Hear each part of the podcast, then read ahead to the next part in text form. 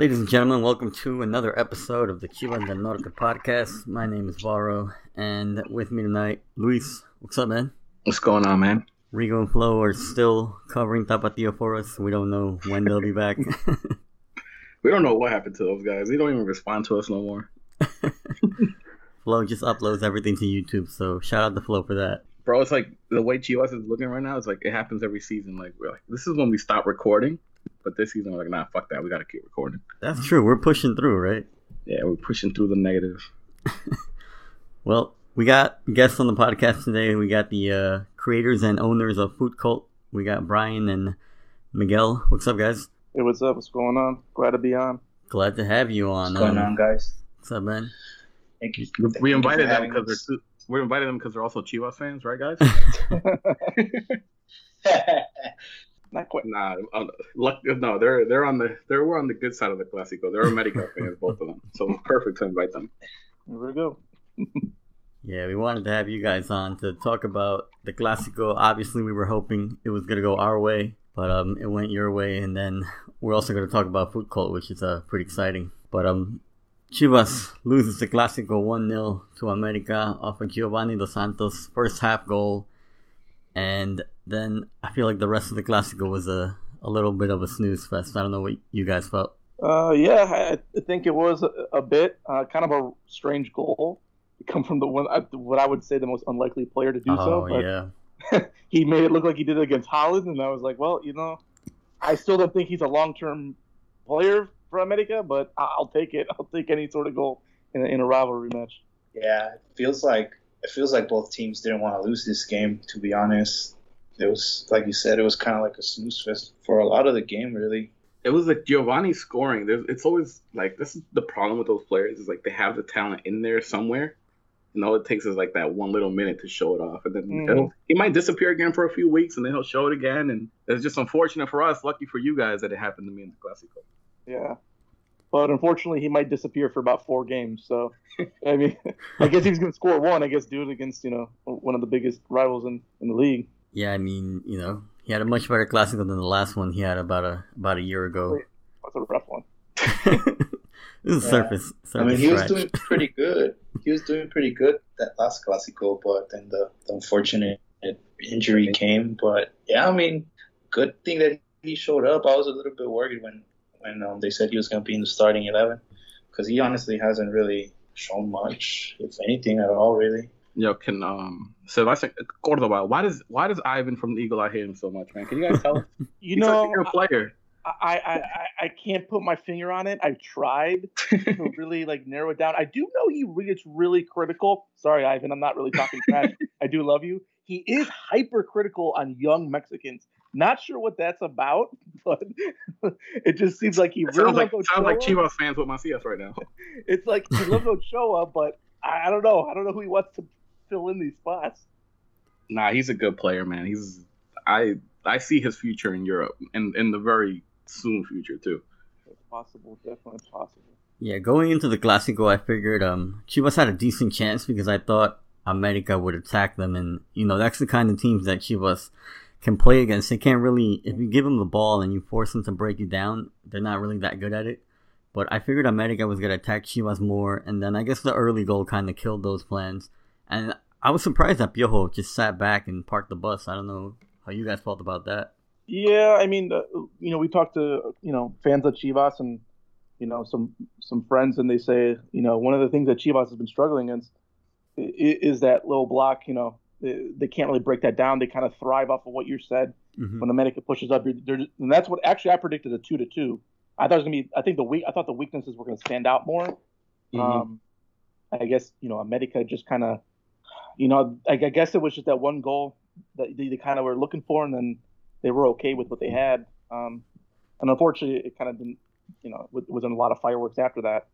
Yeah, I think um, I think Chivas struggles a little bit when when kind of teams sit back on them, they struggle. I feel to to create chances. So when we got that early goal, I kind of had a feeling that that's what Herrera was going to do. He was just going to try to sit back, which is kind of annoying because we don't really. I feel like we don't have the the players to kind of just sit back and wait and wait and wait. But I mean, it worked out for for us this time. But I don't know. It, it was it made me nervous, man. I don't I don't really like when when Herrera does that. I mean, he got the result, which is good, but yeah, that that makes me very nervous when when we decide to stop attacking and just sit back. I was gonna say that's one of those tactics like you hate when your team does it.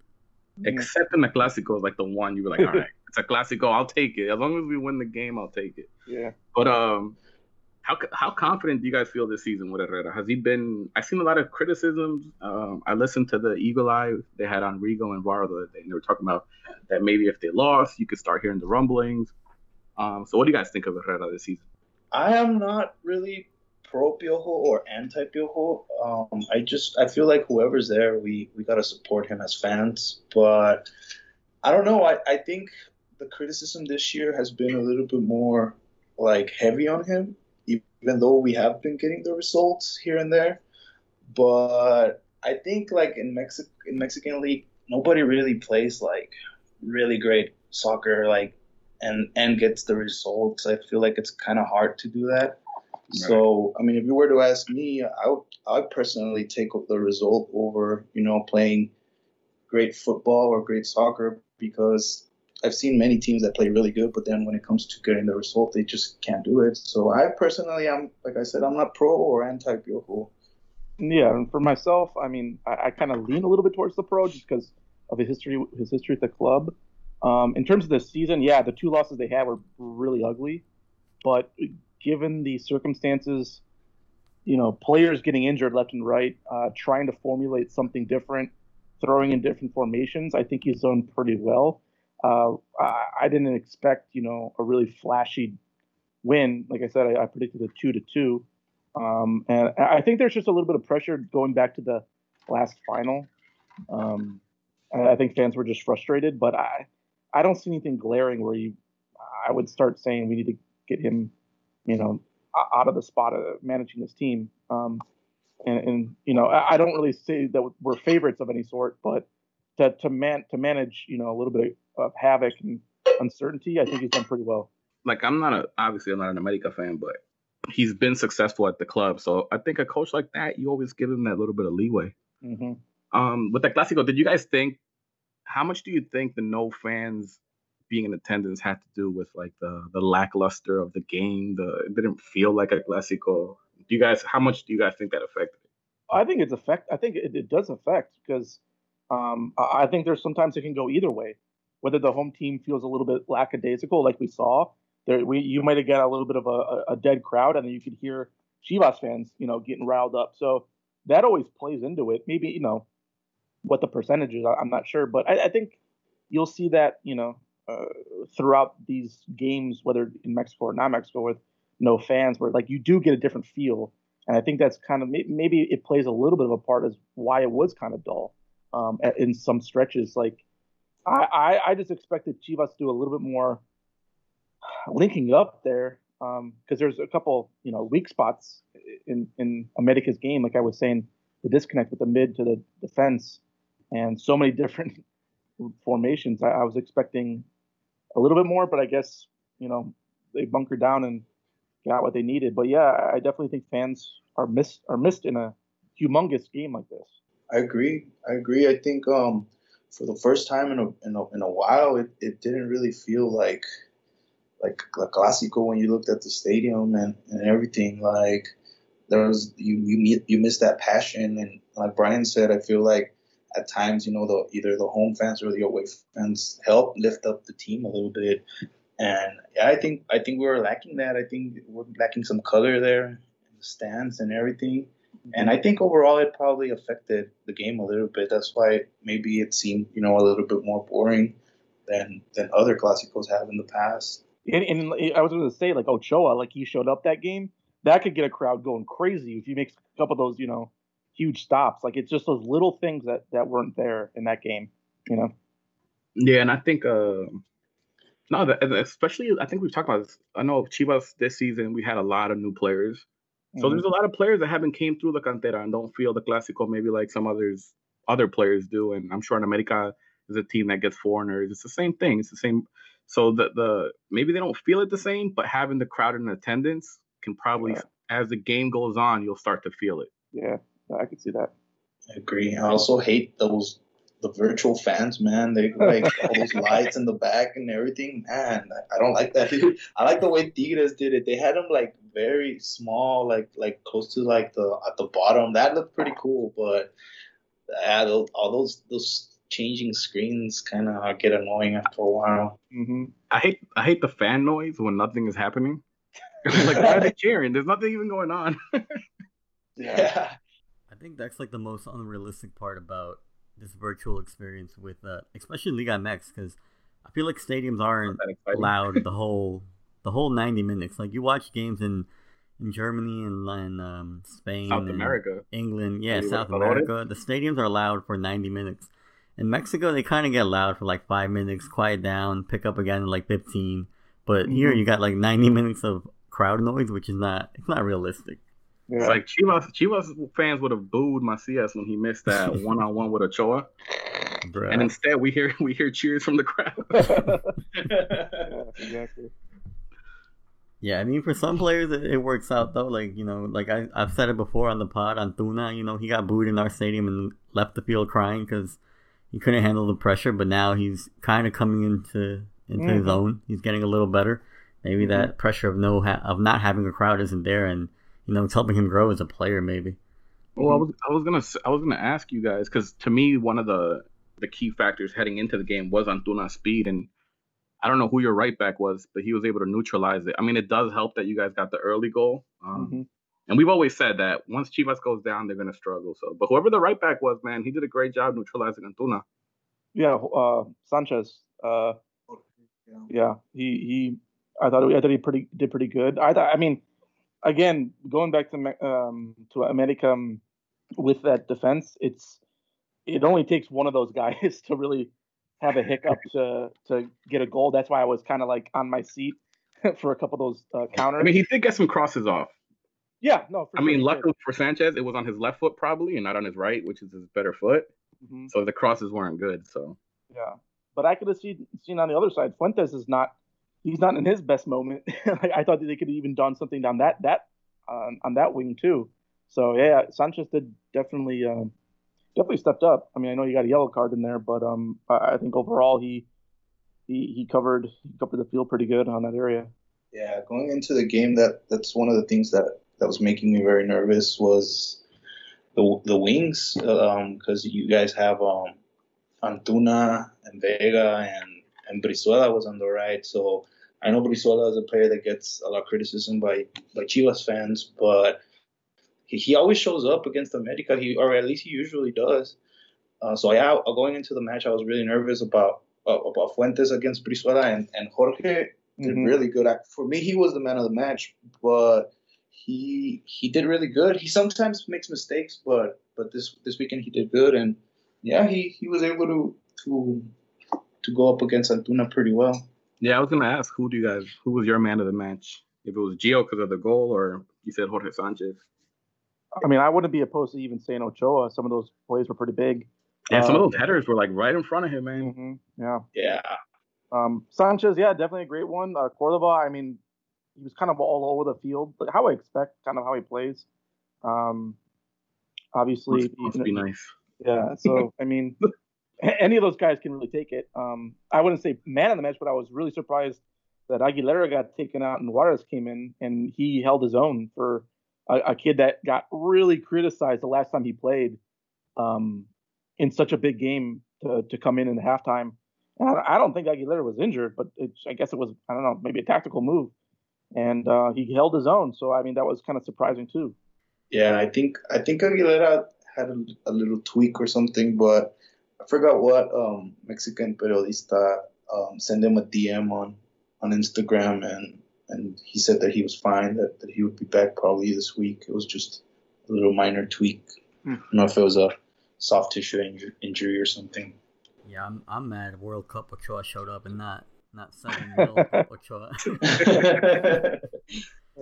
that that header he stopped with the one hand, I was like, bro, because Gudiño made a similar a similar yeah he did early in the in the game. Yeah, the the Benedetti header. Yeah, yeah. I was I thought Benedetti should have scored that, but that was a good save. Yeah, that was huge, especially because we were coming into the game with like all these goalkeeper doubts. Like we have mm-hmm. the Toño and Gudiño both making mistakes recently, And for Gudiño to get a block like that that early in the game, I was like, all right, we got this. Gudiño's confidence right now is boosted, but you know, you had Sepulveda that made a mistake, came off the came off the line for no reason, and left Molina stranded on the island against Gio, who just capitalized.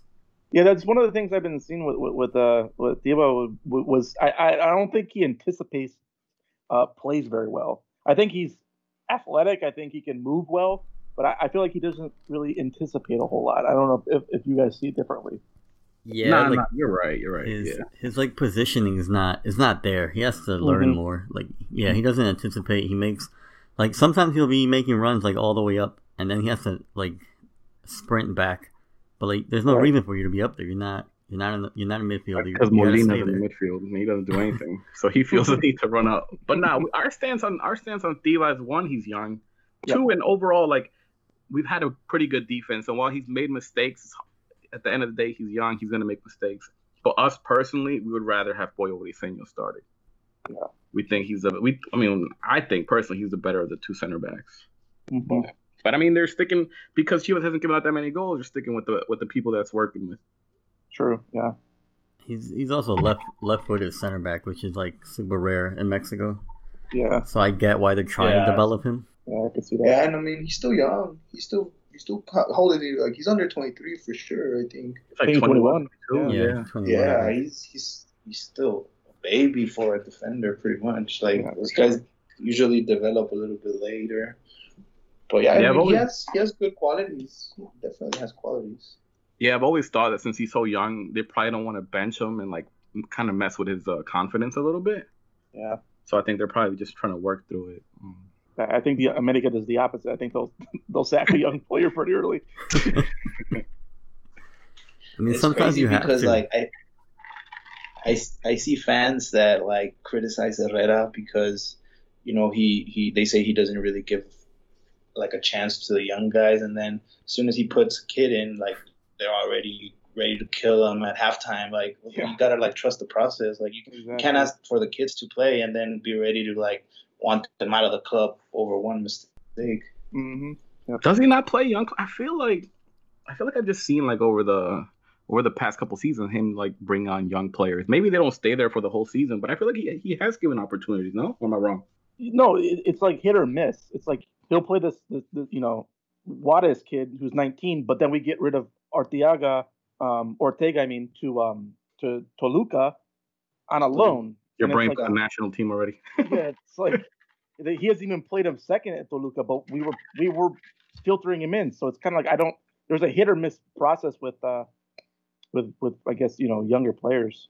Yeah, I also feel like Herrera does give a chance, or he has been giving chances to young young kids, but it's been more out of necessity more than like him wanting to do it, just because we've oh, okay. had so many injuries in the mm-hmm. past year. So that that has been, I feel, the main reason why we've we've played a lot of young kids. Yeah. Yeah, I think you know you always got to give your young players a chance, but I think Sepulveda might be Luis. We're gonna we're, gonna talk about it later, but like we don't have canteranos that make it in onto the first team. Like who do we have on there? We got we got Chapito. He got benched. but like long term, like if you look at maybe what like past five years, we've had what Chapito. We have um. Really it. It's probably probably it. Really, to be honest. Is that Bonce really it? Chapo Bonce, Bonce, right?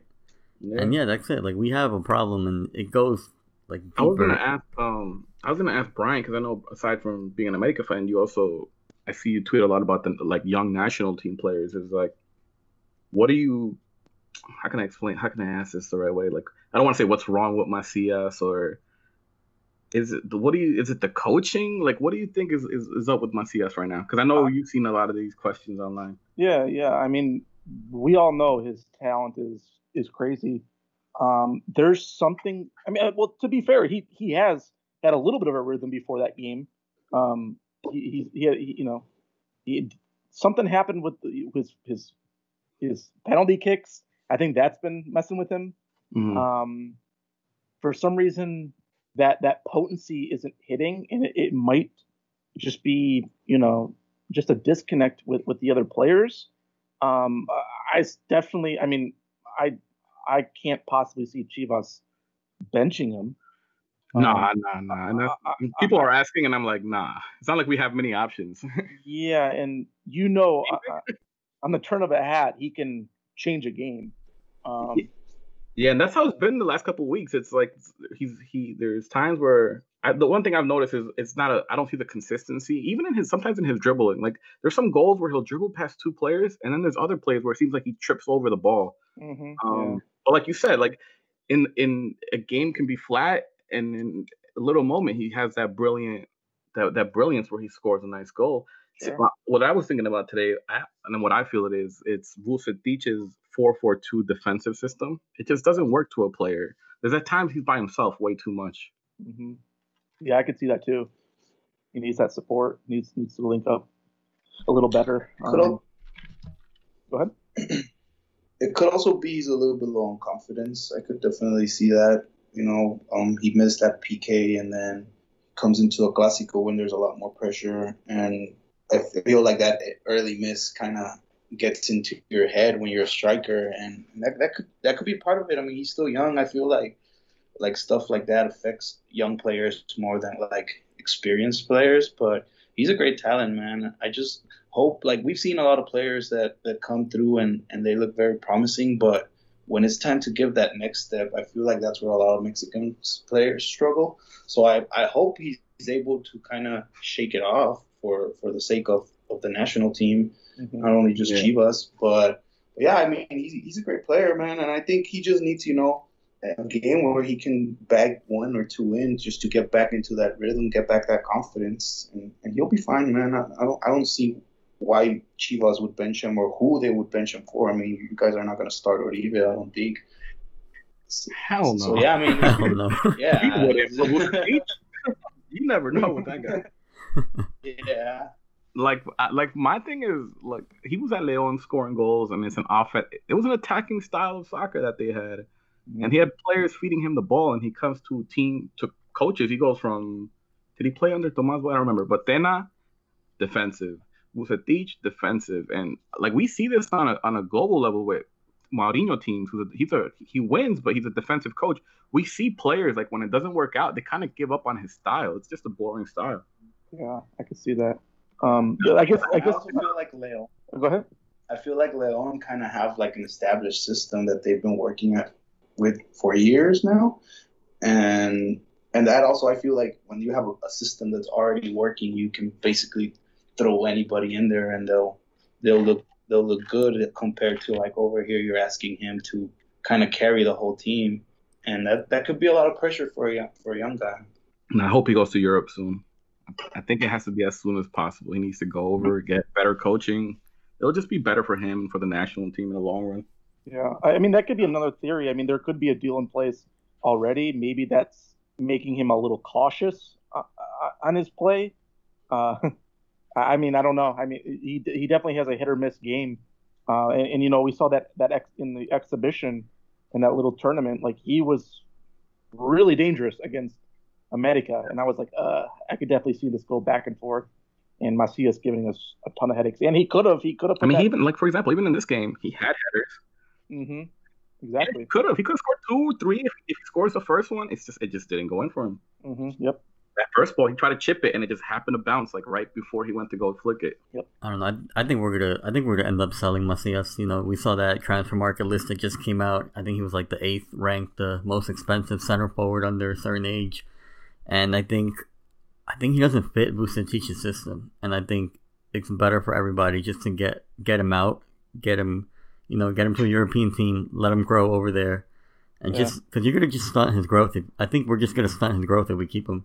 If we're trying to jam him into a system that doesn't work for him, it's just bad for us and bad for him. Yeah, I can see that for sure. Yeah, um, I feel like uh, I feel like the circumstances worldwide were probably a little bit different, I think he would have probably left this summer. And I wanted him to leave like during the summer compared to like a January move because I feel like it's easier to get adjusted when when you do a preseason and everything with, with the team compared to just arriving there in January and kind of the manager already knows who he plays, who he likes, and it's harder to fight for a spot. I feel when you know the team has already been together and playing together for six months. Yeah. Yeah, for sure. But let's talk about one of the most controversial controversial things that happened in the not even in the game at the end of the game. the television had a shot of uh, Dieter Villalpando, uh, Peralta, and Antuna hanging out with America players. I know Cordova was part of it. I'm not sure who the other two America players were, but they, you know, they're they're they're having a laugh. They're uh, swapping jerseys, and Twitter just lost their shit. Mm-hmm. What do you? How how do you guys feel about it? I, think it's one of those things that we're seeing more and more in other sports too, like this post game chit chat thing. Um, I think it kind of bleeds into you know to different games. I know people don't like it though. Uh, in in any in any I fashion. do like it. Uh, it doesn't bother me kind of either way. Mhm. Um, I, part of it kind of makes sense. I mean, these players, uh, several of them have played with each other on the national team, so that kind of makes sense. I just know that some of the fans are like, do that somewhere else, and I, I, I kind of see both sides. Um, Yeah. To be honest. Miggy? Yeah, I mean, I also see both sides. To be honest, I mean, it's not that there was nothing wrong with what they did. It's just that, how can I say? Like, I feel like us as fans, we're always going to care more about stuff like that than the players. Which I feel like maybe we maybe it shouldn't be like that, but that's just how it is. Like at, at the end of the day, like Bryan said, all those guys know each other from the national team, and I feel like it's that stuff always happens like you know in, in the dressing rooms and stuff. And maybe because of the situation that we're living in in the world that we're living in right now with covid and everything maybe they're not allowed you know to do that in within the lockers or i don't know like you know what the guidelines are. But i feel like yeah like as fans we're always going to overreact to situations like that especially like i saw more chivas fans that were angry because obviously they lost the game but I feel like it's one of those things that whoever lost the match was going to overreact more than than the others. I don't know how you guys feel about about the situation. I try to I try to put myself like what would have happened if Chivas won, even though it was hard in that moment. um, I personally I didn't like it, but me I don't know like I hate losing. I'm the type that if I have plans, for example, if I have plans to go out, like there's been times I've been invited to like my aunt's house and stuff, and I'm playing like a FIFA game and I lose, I'll cancel my plans because I'm so mad that I lost. Um, so like I just I don't know like in I- guess I would want them to maybe do it later on like it, like take the loss it, you should be angry in that I, and I would think you should be angry in the moment that you wouldn't want to go laugh and talk it out but at the end of the day like you said uh, especially Oribe Peralta he has a history with the, with those players Mm-hmm. Antuna and Cordova like they're, young they they they've been on national teams together and it's a different era now that it was 50 years ago where there was no social media. So a lot of these players are like 14, 15. They're probably friends on Instagram and play Xbox together. You never know what these guys do. Mm-hmm. But Yeah. I just wish it, would- they would have waited. You know, like you take the loss, like deal Yeah. with the loss for like 30 minutes, an hour. Then afterwards, things calm down. Then you go do. But like that might want to be one of those things where there's no fans and the no fans being in the stadium probably would have let them feel it more. But they Yeah, actually, I was just about to say that was maybe maybe that is a factor. Maybe, maybe that, that doesn't happen with fans in the stadium. right. Yeah, I know. Oh man, can you imagine booing going them. about with a Chivas shirt wrapped around his neck with a America fans there? Yeah, dude. Even winning the game, I don't. I don't think they would have been happy in the stadium. dude. Dude, even like, right now, shit you go, off." you go to his Instagram and in the comments, people are like, "You don't understand, like where you're sitting or who you play for, and like you don't do that stuff here or whatever." It's hard. It's one of those things that's weird because like, like Antuna, Antuna, he he doesn't feel anything for the Clásico. If we're being honest, he doesn't feel anything. He didn't come up on. Mm-hmm. He didn't come up in these teams. It's hard for him to. But my thing would have been Oribe sees it and says, "Yo, we gotta go." But Yeah. at the end of the day, he's he's friends Yeah. with them, so he's gonna go chat it chat it up with them. So it's hard. It's it's, it's one of those things. Yeah. I also, I also think I, I don't know if, if it was Pollo Briseño or who else like walked by them. Like he was, his face is like, "What the hell are you guys doing?" Like I think it was Pollo Briseño. I think it was what. Yeah, I seen someone tweet that. Yeah, Yeah. he did that. Yeah, he walked by them and like gave him like a side eye. And like I remember, I don't uh, maybe uh, Varo can correct me. There was a game. I don't know if it was maybe the first game or second game. Chivas lost, and the look of Macias after the game, like he looked, he looked at like his teammates like he was disgusted with them, Really? and that was just like a regular loss. Yeah. I think I that know. was the the first game of the season where he just like the the ref blew the whistle and like immediately he just walked off the pitch. Like his all the, Yeah, the team was in the already- middle. Yeah, the team was in the middle of the field like talking, and he was just like, "Screw that! I'm going to the locker room." Like he, he didn't even look back at them. He just walked off. I mean, But- that's what we that's what we as fans want, but we got to be realistic, and not all these fans come from the cantera. That's one of the problems when you start buying players from Mhm. from other teams is they're not going to feel it the same. But I'll, I'll tell you this though: if I put a, a different situation, I think I said this on Twitter. If that was a Dos Acero in Columbus and Mexican Oh, players were doing that in, in the middle of the field, I'd be like, "What the hell?" Yeah, yeah, yeah. No. Uh, uh, or yeah. after the Holland game, they go and ask Robin for his shirt.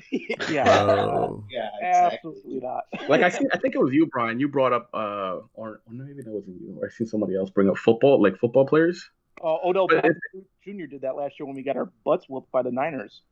Yeah, and one of- jerseys. the one time I remember, and he kind of got criticized for it, um, was when he was with the Giants, and uh, like we played the Cowboys, and him and Dez, Mm, yeah, yeah, yeah. him and Dez were exchanging jerseys, and but that's like again, that's different. Those players don't come up with the team. This it's a different type of passion. hmm But like, yeah, you said if it was the national team and they do that with, or after Chile, after they Chile washes them, Oh, or God. Argentina in the World Cup when they've eliminated them, I would be pissed. Yeah, I agree. I I think it's circum uh, it's just the circumstances. Those guys kind of know each other. They play with the national team, and there's no fans. I, maybe, maybe that maybe that doesn't happen different in a different uh, situation. Right.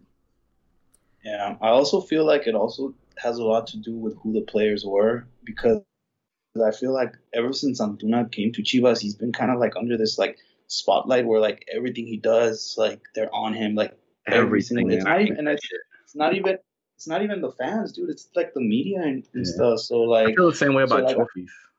Yeah, Chofis played. Chofis came in, and the people are criticizing him. Like, did you criticize Macias? Did you criticize all these other players also that played?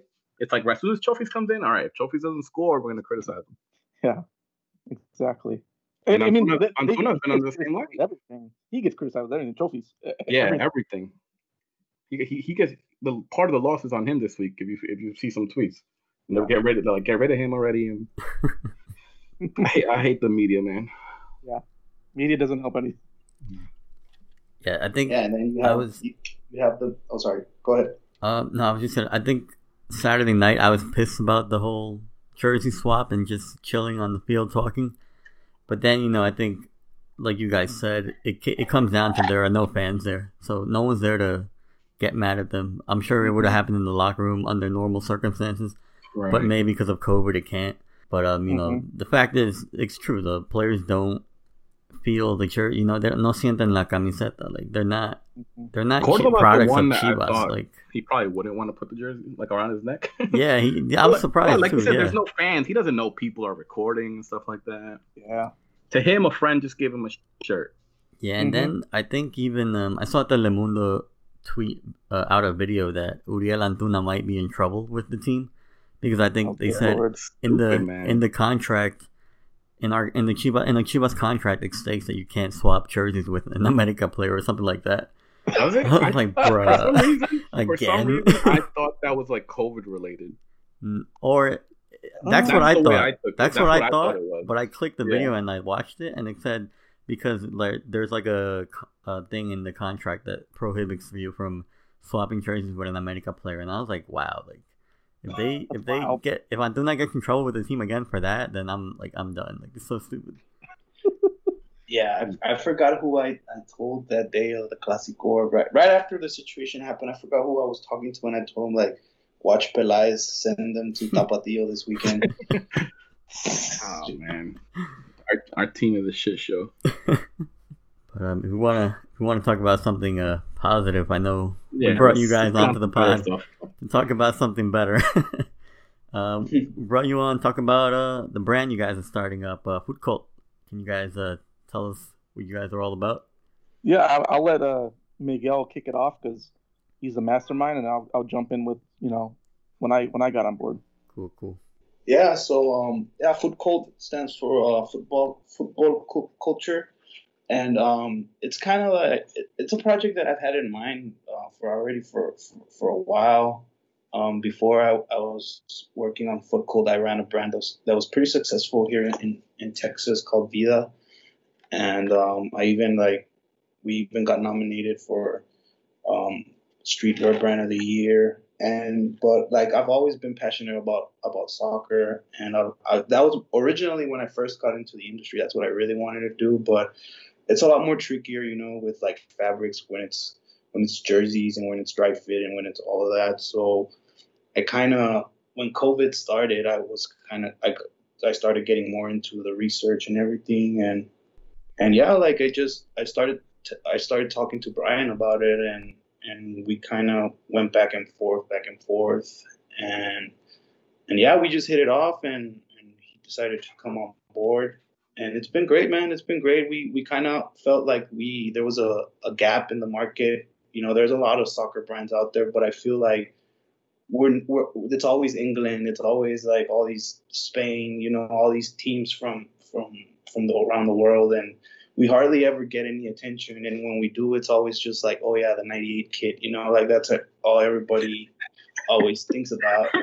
and and so yeah, man, that we saw we we saw the need for a market. We knew that that there was a little gap there that we could a little void there that we could help fill. And, we're very excited, man. It's it's been the, the people have been very supportive in, in these early stages, and, and hopefully the best is is yet to come. Yeah, and that's pretty much you know I knew he had his other uh, website, his other clothing brand, and he had been kind of throwing some ideas around you know, about FutCvlt.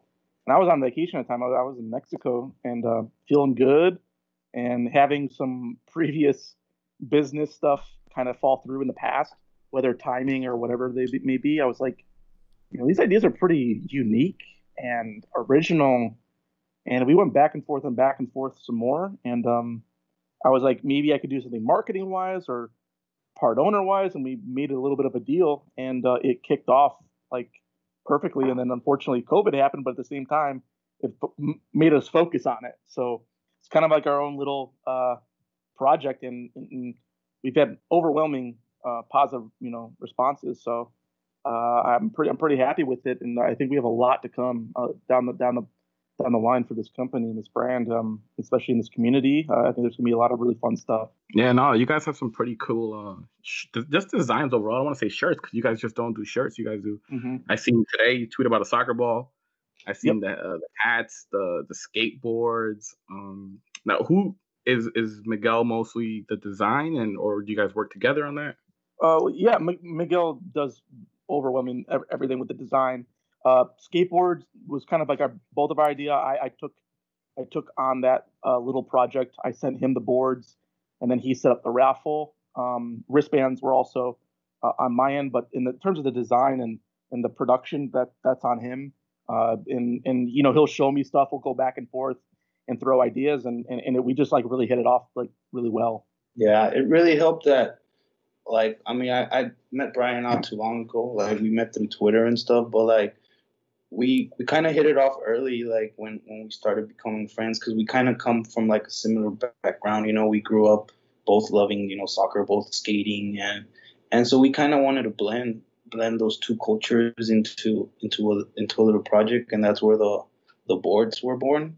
Mm-hmm. Yeah, you know, we just wanted to do something different. You know, I, I ran my previous brand for like six, and I still have the brand. I'm just taking a break from it now, but just normal streetwear is very hard because it's all hype. It's all hype, you know.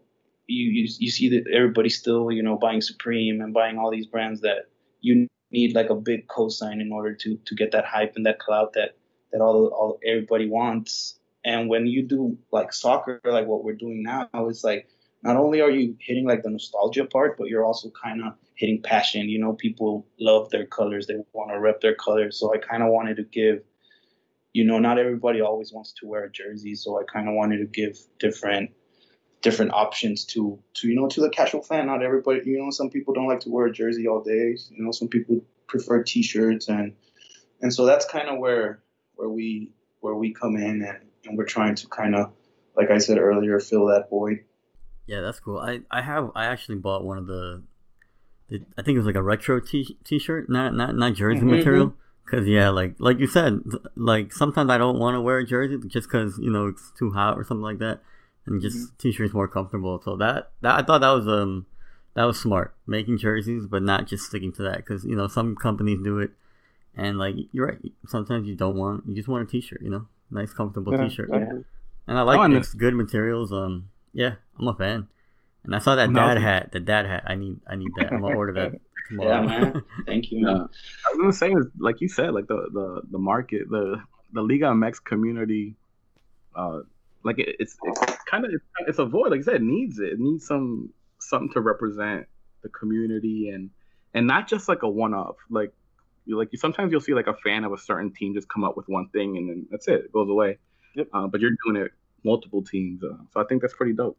Yeah. Yeah, man. Thank you so much. Well, yeah, it's it's it's gonna get better, man. It's going to. We have a lot of plans and, and we want to keep it growing, but yeah, without the without the support of everybody in the community, it it wouldn't happen. And I just hope we can also be kind of like, you know, the motor to inspire other people to to not necessarily do the same, but we're also not like.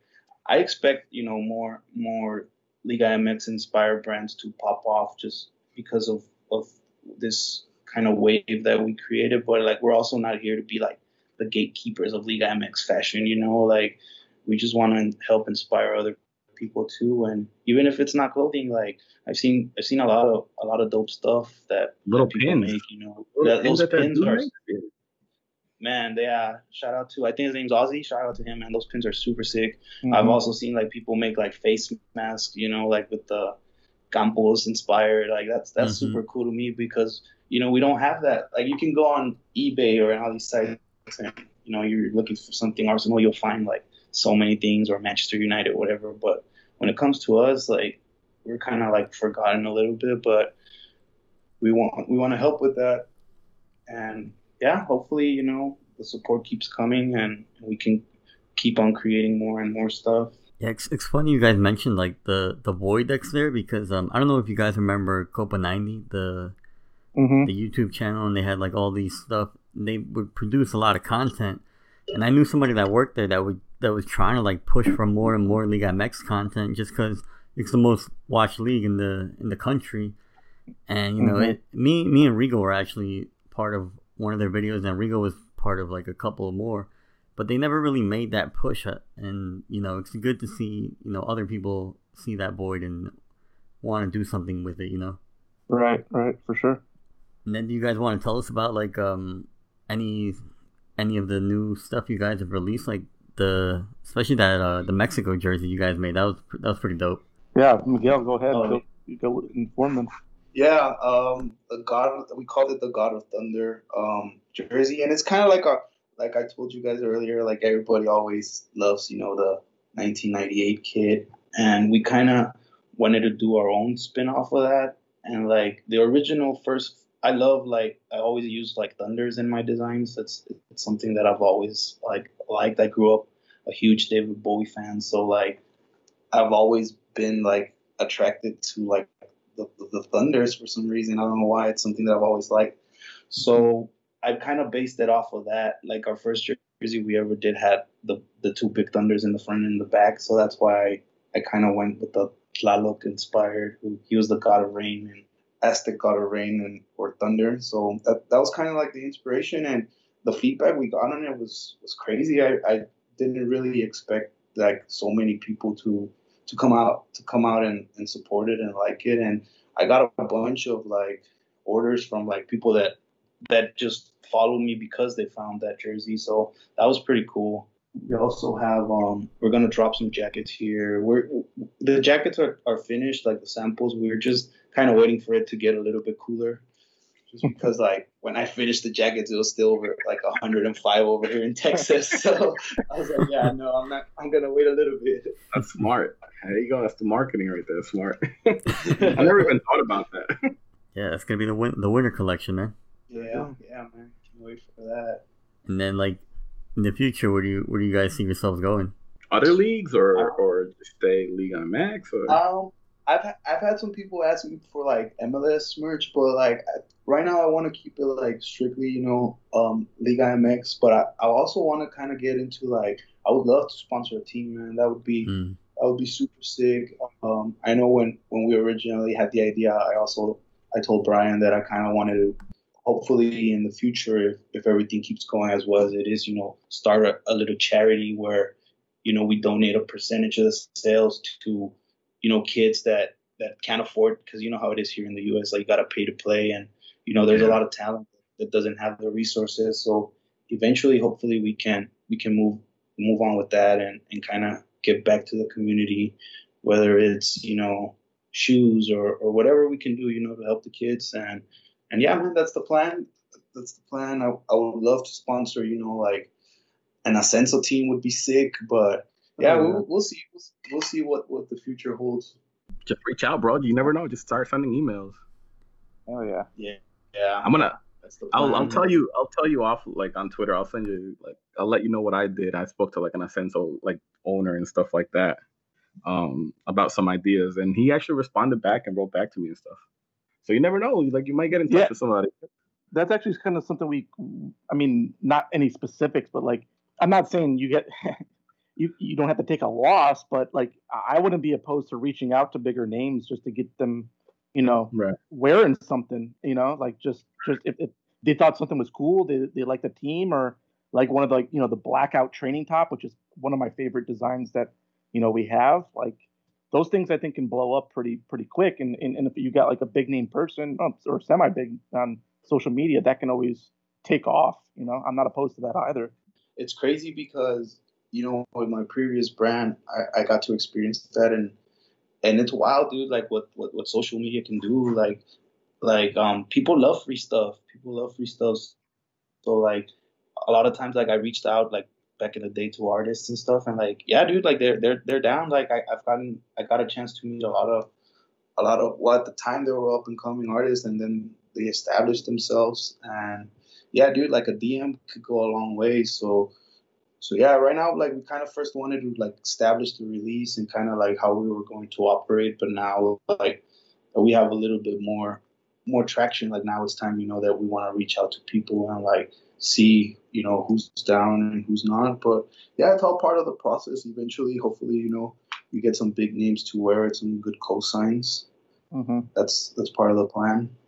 I was gonna ask, have you guys thought about maybe switching over, maybe maybe doing like some feminine stuff? Yeah, oh, definitely. We definitely want to be like an inclusive brand right now. Um, I'm talking with some of the manufacturers because I, I actually want to drop, you know, the jerseys and like women's sizes because we know like that's also a big part of the market. So right. yeah, we're definitely trying to to move into into women's clothing as well. You know, with my past brand, we we had a lot of success with with, with the ladies because um they they just loved it. You know, like a lot of times, even like we, we kind of went as a unisex brand, even though like the t-shirts were like the same sizes as men, but a lot of women like the oversized tees and all that. It was it was it's kind of in in fashion, but I also kind of know some ladies like it like more tailored to like fit their sizes and stuff. So so yeah, that's definitely in the works, and that's something we're definitely working with. We're, we're, we're, something that we're working on. Sorry. And yeah, hopefully, you know, by the end of the year, we'll we'll, we'll have you know our, our women's collection out as well.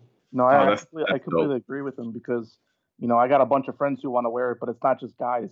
There's a lot right. of girls who who will wear this stuff. I mean, um, and it's not you know the like on my end was the wristbands was just to get the name out, get a little bit of traction, and then it's like, yeah, I mean both guys and girls are wearing this, so they're they're a big part of the of the uh, you know of the brand itself. Is you know girls want to wear this and have their own you know tailored fit, like he's saying.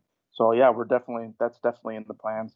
Nah, that's dope, man. That's dope because I mean I know you guys have seen some of the numbers like the Liga MX femenil is it's, it's starting to get some traction going, and at least at least I know at least amongst Chivas fans it, it's starting to get traction. We know from like the, the the interactions we have on our on our Twitter feed when we when Varo does gifts or posts about the femenil team, it's crazy, man. It's crazy how big it's mm-hmm. gotten.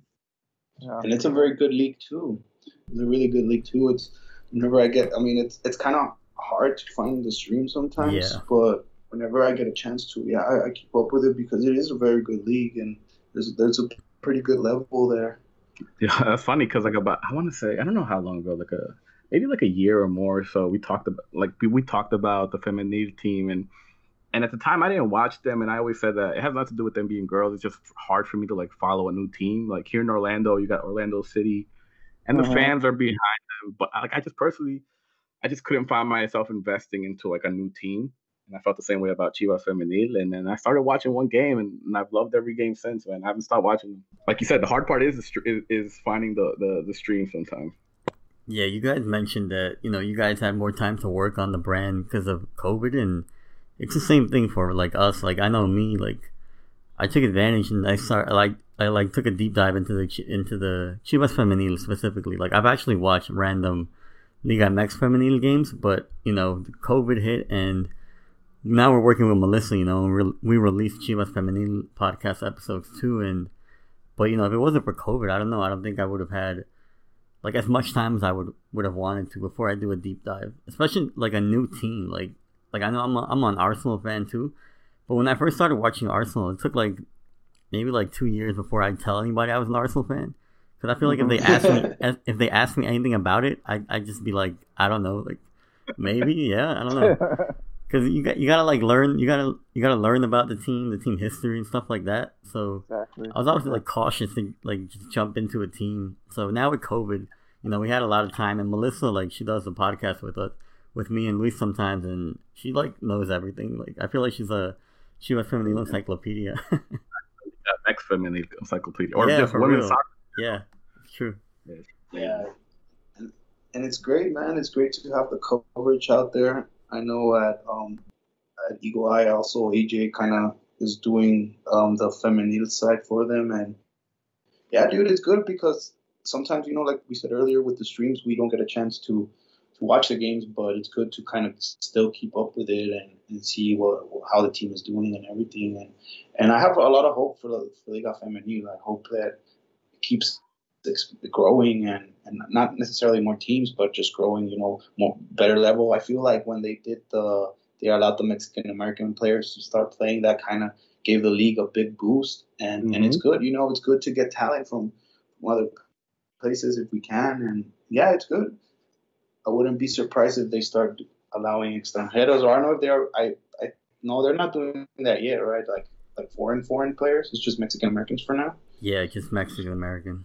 So yeah, it has. There's a lot of room for growth there, and, and hopefully it keeps developing. Yeah, we've been trying to we've been trying to come up with like shirt ideas for the longest. we might have to start working with you guys. Just well, yeah, man, we have the ideas. yeah. yeah, we'll def- we'll definitely talk um off air, guys. But uh, anything else before we wrap up? Uh, not much right. on my end, just other than, than you know, I'm pretty excited. Like, yeah, like we said, 2020's been, I mean, not the greatest year we've had, but right. a little bit of a blessing was I pulled the trigger back in February to be like, yeah, I think this FutCvlt thing could be something special. And then Miguel was like, yeah, dude, come on, like, let's do it. I'm like, okay, sweet, perfect timing. so um, I'm just, I've just been happy with it. Uh, been patient, and that's fine with me like I told Miguel, whatever you want to do, I mean, I, I, your vision, I, I fully support. So that's just kind of what we're doing. Yeah, and it's also good, you know, to kind of have somebody with you, like partnered up with, because um, when I started my other brand, like I did everything on my own, so it's kind of like good to have somebody, you know, to go back and forth. Or a lot of times you create something and you think, oh man, this is super dope, but maybe it's just you gassing it up. So it's good to kind of have somebody not really check you, but somebody that will give you feedback or you should maybe we could try this, maybe we should try that, and it's something we we do you know a very good job of communicating. And yeah, man, I mean, I don't really have anything else to add. I mean, you can follow us on Twitter or Instagram at FutCvlt, F U T C V L T. That's dope, man. That's dope. We definitely wish you guys a lot of success, and hopefully we can work together. One thing, because I know I know Warren's probably be like, all right, it's time to get them off so we can record the other half. It's gonna be a long podcast, but all right. So just real quick to bring it back, and Varo has no idea where I'm going with this. Uh, we talked about we talked about the players from Chivas and America mingling after the game. Is it similar to if you play the Eagle Eye podcast in a pro clubs game and you use America fans to beat them? Yo, the pod, the podcast is under the Colorful Kit Network, and therefore they played CDN and their uh, network provider. very true. Very true. they played the brand, lost, right? man. You over there using America players? You jinxed it for us, Wara. hey, we won. We won the Pro Club showdown. yeah, I heard Ivan was up there on an island alone. Poor guy. Oh man. yeah, I don't know. I, I don't Bro, think I they've told been I that told long. Varo, I was like, yo, let them use an any man. They didn't want to. I felt so bad. I was like, it's just three against six players. I felt so bad. And you know, like I played pro clubs with Miguel and, and Bryan, and if you don't have the right amount of players and you play a team with more, it's just way too hard. It's Yeah. ridiculous. I don't know why they haven't balanced that out yet, but that's just another that's for another day. Yeah, yeah. Uh, well, guys, it was great having you on the pod. Um, remember, yeah, for guys, sure. follow them at on Twitter, on Instagram at FutCvlt, F U T C V L T, and yeah, we'll uh, tag yeah, we'll tag you and everything, guys. Sounds good. It's good, All man. right. Thank you all for having us. Yeah. So yeah, what a good show. Thanks for inviting us. Yep, thank you for being here. And now, uh, me and Luis are gonna go vent for another two hours. All right, good deal. All right, later, talking, guys. guys. all right, man. Later, man. Thank you all. All right, and we're back. Um, we figured this podcast would run a little long, so we're just gonna jump into all the social media questions that we got, and I'm sure this way we'll co- we're gonna cover most of what we're gonna ban about, anyways, Luis. Yeah, yeah, yeah. I mean, we talked about the game with the other guys. I mean, we, yeah, like you said, the questions. I'm sure the questions are gonna. It's all. It'll all have to do with what the game was about anyway. So They usually overlap, Yeah, anyways. yeah. Most of the times when we have to answer questions, we're like, we already answered them anyway. yeah. So All right, so we're just gonna go with questions then. Let's start off from Instagram. Eldanman86. Uh, given his performance this season so far, will Macias still leave for Europe in January? What do you think? I mean, the way he's playing right now, and if European scouts are watching you, they're not they're not liking what they see, man. Yeah, I would say he, I, I would say because I seen the rumors around. I think Carlos from Telemundo, who we had earlier in the season, said that there's already a deal in place, and I hope that's true. Because if there's not a deal in place, man, these performances do not look good. The penalty misses, the misses in the Clásico, um, and he was a bit unlucky in some of those misses. Like those headers, the- like the one that Ochoa saved, like you said, it was point blank range, and he saved it. It's just a little bit unlucky, but yeah, it's not hasn't been the best performances. So I hope he has a, a deal in place already. Or if not, I mean, I can't. I don't know if I'll see a team paying what they would have paid a few months ago. And I don't know if Chivas would then accept a lower. You know what I mean? Yeah, transfer market has him as you know one of the most expensive young center forwards, but is anyone going to want to pay that price now that he's not performing like he was at Leon? Or maybe My- they, my- maybe they'll ahead. overlook the fact that this system isn't beneficial to him and he'll fit better in whoever's looking at him system. but yeah, that's what the thing I was gonna say is scouts. I mean, teams have scouts, and Yeah.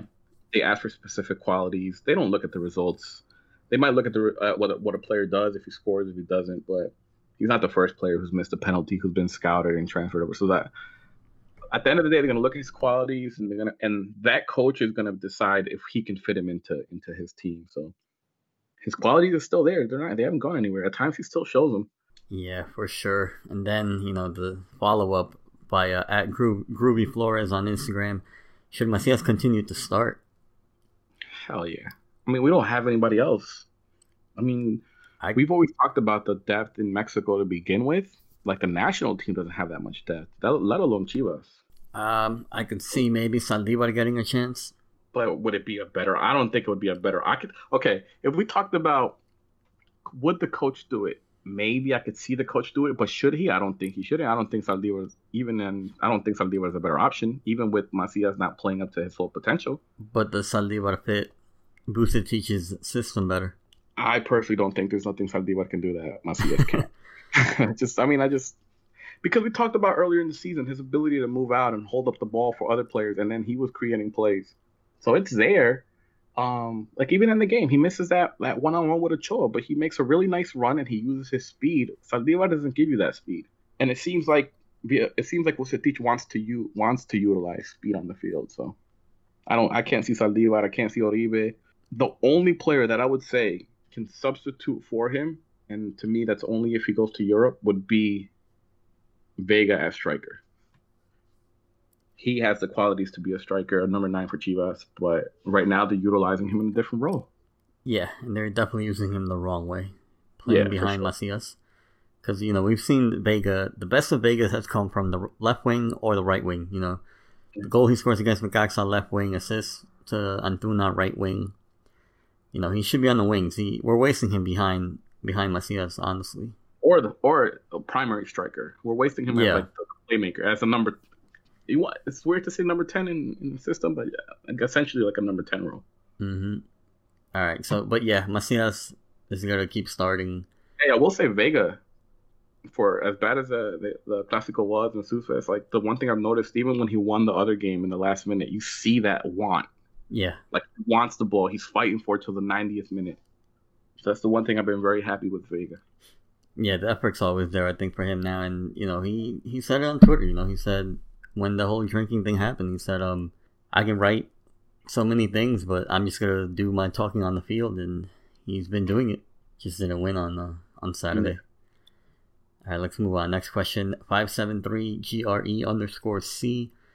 He says, "What players would you guys immediately bench solely based on performance, based on the Clásico?" Oh, that's I feel like that's directed at Macias. I know. All right. Well, let's start start at the goalie. We're not benching Gudiño. now he did fine. He, he did the saves early on that allowed Chivas to stay in the game. Yep. All right. We- Calderon. We're keeping. Nah, he's keeping him. Sepulveda. Benching. I would bench for for Briseño. All right. So Sepulveda's one. Then we go to Hiram Mier, who probably one of the better players of the Clásico. Yep. Yeah, should be the captain probably. Then we had Chapo, who I don't think he If we had, to a better anything, player, nothing like I that. w- right? If we had a better player or a better option at right back, I would say, I, like I said, I've said it a few weeks ago. I think it's time to start looking for a replacement right back. Yeah. I think he's getting close to like the end. hmm But right, right now, he's still a solid option at right back. I don't bench him. Yep. All right. Next, uh, Villalpando. Do we bench Villalpando? No, I start him. Start him. I'd start him too. Then Molina.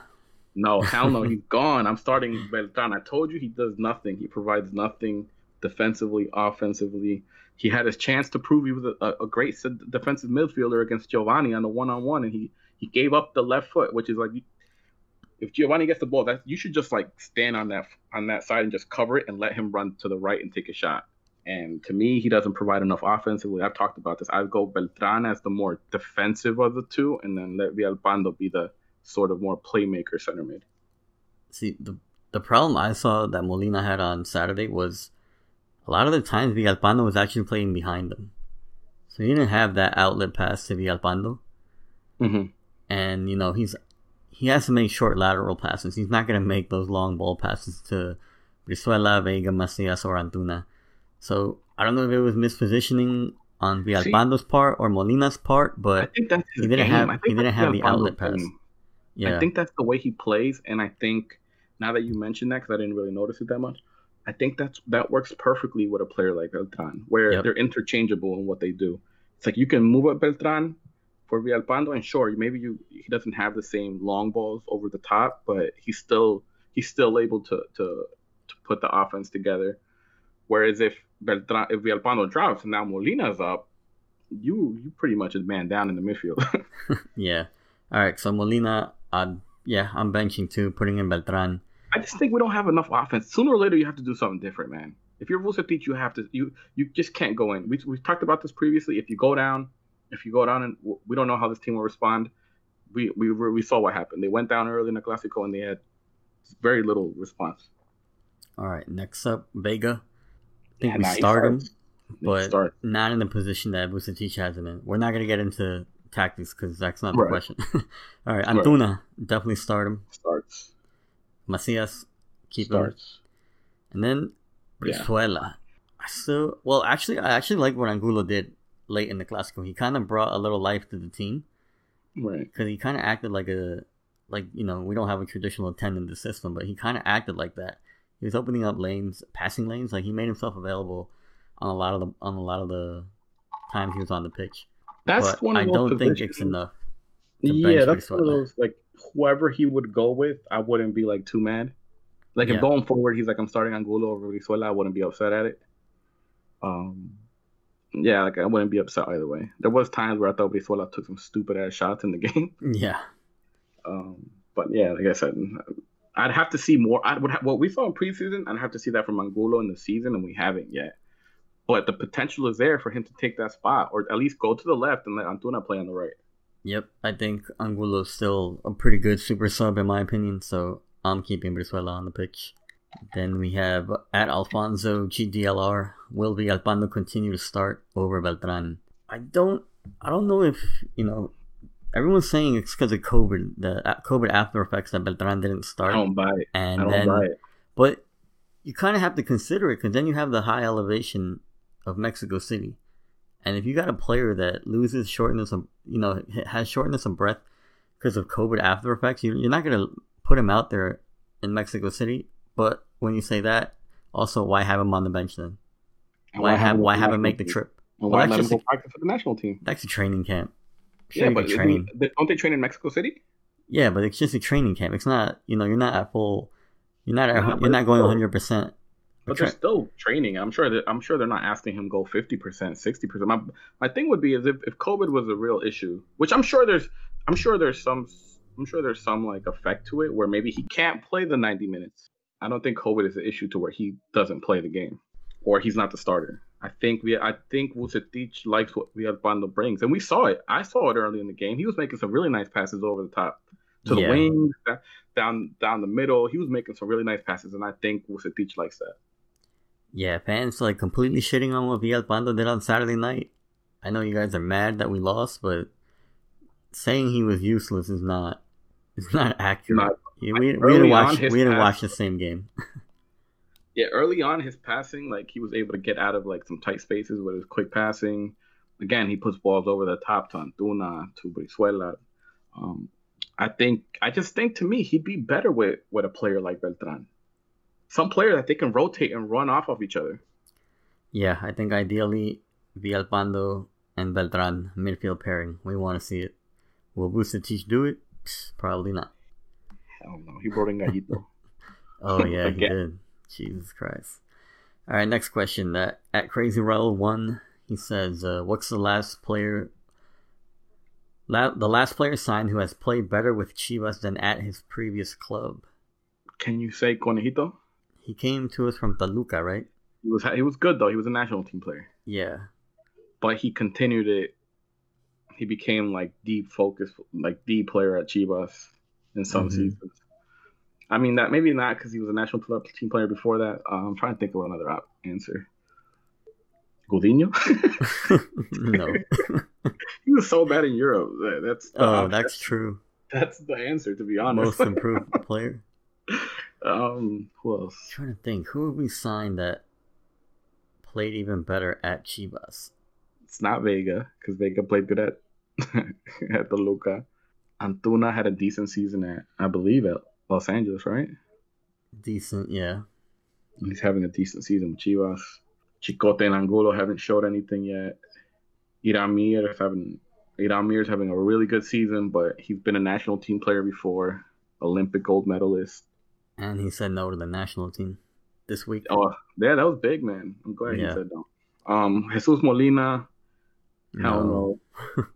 um, in recent, I can't think of one to be honest. Oh, man, we have to go really back. Um, Cota? I would say Cota. okay, yeah, yeah. I Cota kind of elevated himself to a he was. national Yeah, he team wasn't on the on the- the map the way he was when he left Chivas. Yeah. All right, there you go, Ro. Cota. Rodolfo Cota, yeah. Anybody else? Anybody else? Goulet was a bust. Jesus, that was terrible. Gallito. Gallito Gallito had a good really season. Good. He was already good at Leon. Yeah, his really first Leon. his first run. I would say, Um, yeah, Cota's the answer. Damn, but is that it? sad, That's the only sad. answer. Damn. Then we got to go back. El Bofo. Bofo. You go all the way back to Ramoncito Morales. Yeah, Cota. Cota's the most recent, I think. We'll, we'll That's put this out on Twitter just to That's sad for for a club that needs to buy players. get well, better. to, but Yeah. I mean, every team buys players, so it's sad that it's the goalie. And now we have goalie issues. Damn. What about Pizarro? Pizarro was a beast though at Pachuca. Honestly, actually, Pizarro's a good one. Yeah. I, he elevated his game to another level at Chivas, and I remember, he carried us in the final. I remember, damn, when did I have a talk with him? Chivas had already no when Chivas won the the Concacaf champions. Yeah, because I had came back from Toronto. I spoke to. I did a podcast with Tom Harris. Yeah.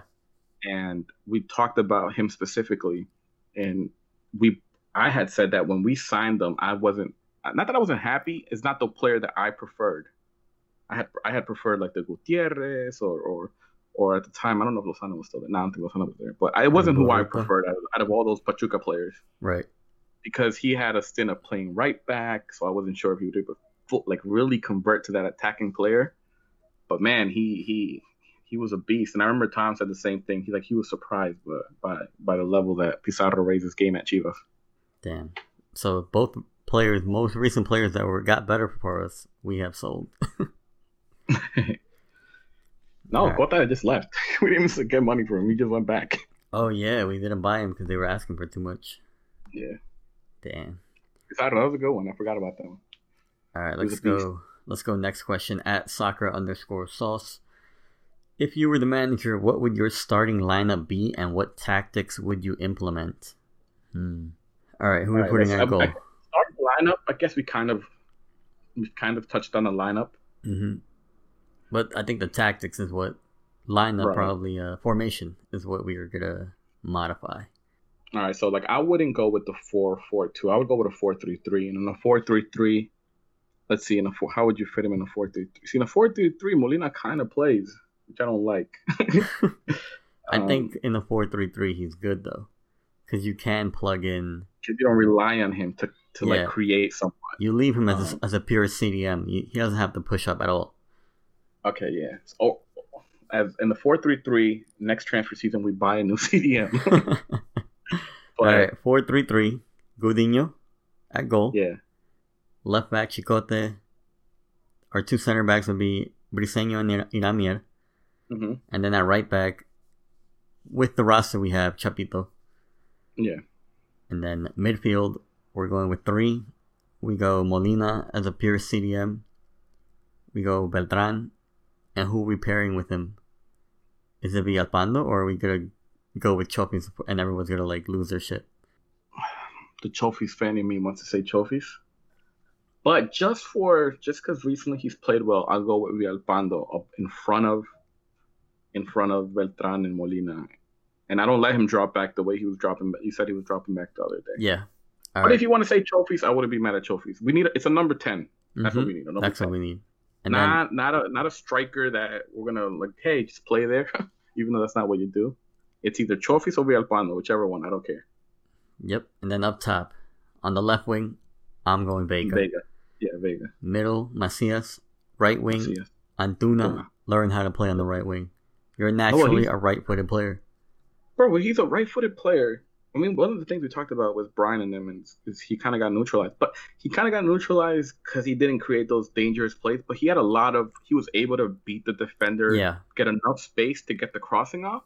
But he's he's crossing with his left foot, which is not his natural foot. Mm-hmm. Um, where if he does it on the right side over and over, maybe he gets one in or two, you know. So that I think he's better off on the right side.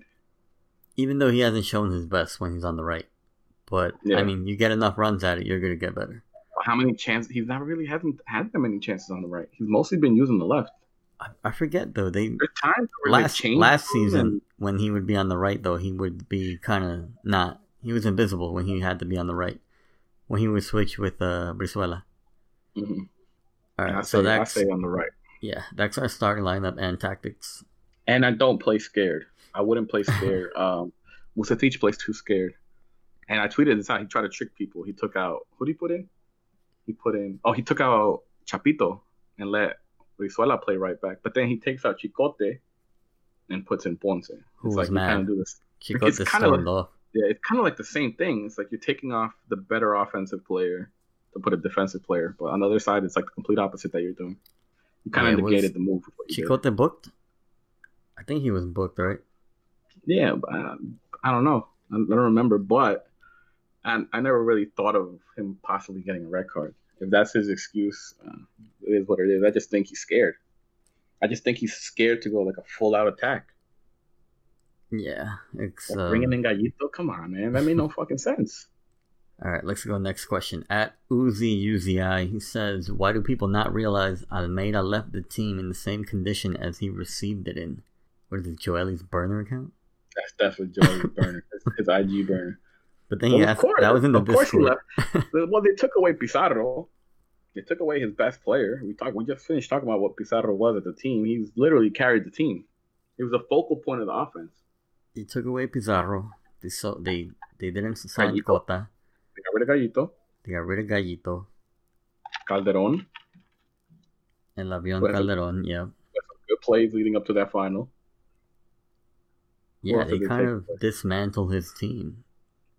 I mean, you take out Gallito. At the time, he was kind of still in his prime, or not maybe at towards the end of his prime, but we'll say he was still a really good player. Yeah, Gallito. You take away Pizarro, who's your best attacking playmaker. It's like, what do you expect? take out the goalie. National, we- you know, you elevated him to a national team goalie, and then you take him away. Bro, and CDMs are like so hard to come by in Mexico. I know it's like like people like coaches love that position, but you had Gallito there and, and you let him go. That's why I'm surprised we haven't gone after um, what's his name from Monterrey, uh, Jonathan Gonzalez. We've been asking for him for like Yeah, why don't we Now. look at him? Like, I hope Like, this offseason they look at him. I don't think he's playing. His his transfer his transfer to Atlanta United got canceled. Yeah. So I'm hoping Peláez is gonna swoop in next season and just buy him, or Vucetich is gonna be like, "Yo, I need this guy," because might have coached him at Monterrey. I don't know the timeline. No, I don't think so. all right, Six like four years ago? No, I don't think five years ago. I don't think so. all right, maybe not, but still, Yeah. somebody to look at in the off season. Um, let's see. Next question. Uli- At Ulises, do y'all agree with what Bofo said? What do you What do y'all think about Chicha backing Peralta up? I'm with it. No, no, Chicha. Oh, I thought I thought this was about uh. Well, it was wait, a Bofo? it was a two yeah two part question. Oh, okay. Wait, So which, when Bofo- side are we agreeing with? With Bofo, I agree. Bofo pretty much called them uh that Merc- they don't mercenaries. call them mercenaries that they care about the money. They don't really care about the passion for the team. Call them cell swords. Which is is it hard to blame someone who comes in from a different team that they don't have passion for the club? but he came in from Pachuca and loved playing for Chivas. I don't know if every player is built the same. Also, like one of the things I noticed that we talked we talked about. Like he can he can America say was- it because he came he didn't come from Chivas, but still turned into like a Chivas icon and you know fans love him. But look at someone like Sambueza. Sambueza plays with like that passion. Like he's not from America, but he felt it uh, when he played at America, and he cared about the Clásicos. And it's like not every player has that. But I feel he plays like And that everywhere though. That's, but that's what I'm saying. He plays like that every. He goes to Toluca, and when we play him, it feels like he fucking hates us. Yeah, so I don't know if not all players are built the same. So I don't know if it's hard to blame them. I'm. I didn't like it. Like I said, I didn't. I didn't like it. I, I don't like. lo- I don't like to lose. So I don't. I can't see how like right after a loss you're over there laughing. yeah. Antuna's Mexican, right? Mexican born. He Yeah. wasn't born in the states, right? No. Yeah, I I was thinking about that. I was like, maybe he was born in the states and didn't grow up knowing how passionate the rivalry is. But what is he? He's like twenty, like twenty two. So who were the? So he grew up watching soccer probably around like 14, 15. So about, Santos. so about- he was at- but like consider his age when he was watching soccer. So like Six, 14, 15, 8, yeah. So eight years ago, right? Chivas eight years ago not good. was garbage. Yeah. Those are the dark ages. So like these kids coming into Chivas never it's kind of like the, I'm gonna throw shade at them. It's kind of like the New York Knicks, you know, these kids Yo, yo, yo. that don't that don't- they never what did we saw- do to you? they never saw the Knicks in their prime and then, you know, these kids grew up and never saw Chivas in their prime. RJ Barrett, bro. We coming for it this year. It's kind of like that, you know, like you're growing up as a kid and maybe like who was good in like 2012 like a Monterrey was probably good, Toluca. But like Chivas wasn't really good at the time that they were growing up watching soccer, so maybe that's why they they don't feel the passion as much. there should be like a documentary that about the Clásico that they show all the players before a game. Uh, yeah, there should. you got to have like club legends come in and give a speech, like locker room speeches a week into the Clásico. And see, and that's where I said like, I can't blame Antuna as much as I do Oribe. Right. I feel like Oribe is the one that looks worse in that situation because he's played in the Clásicos. He should have sort of an understanding of what a Clásico means. Um, But he's like I feel like he's definitely like, like both of us said a mercenary. Like he don't he doesn't care. That's what I'm saying. I blame him more than I do Antuna. Antuna's Yeah. young. This is this is his first Clásico, right? Because we don't think we played it last season. No, we didn't.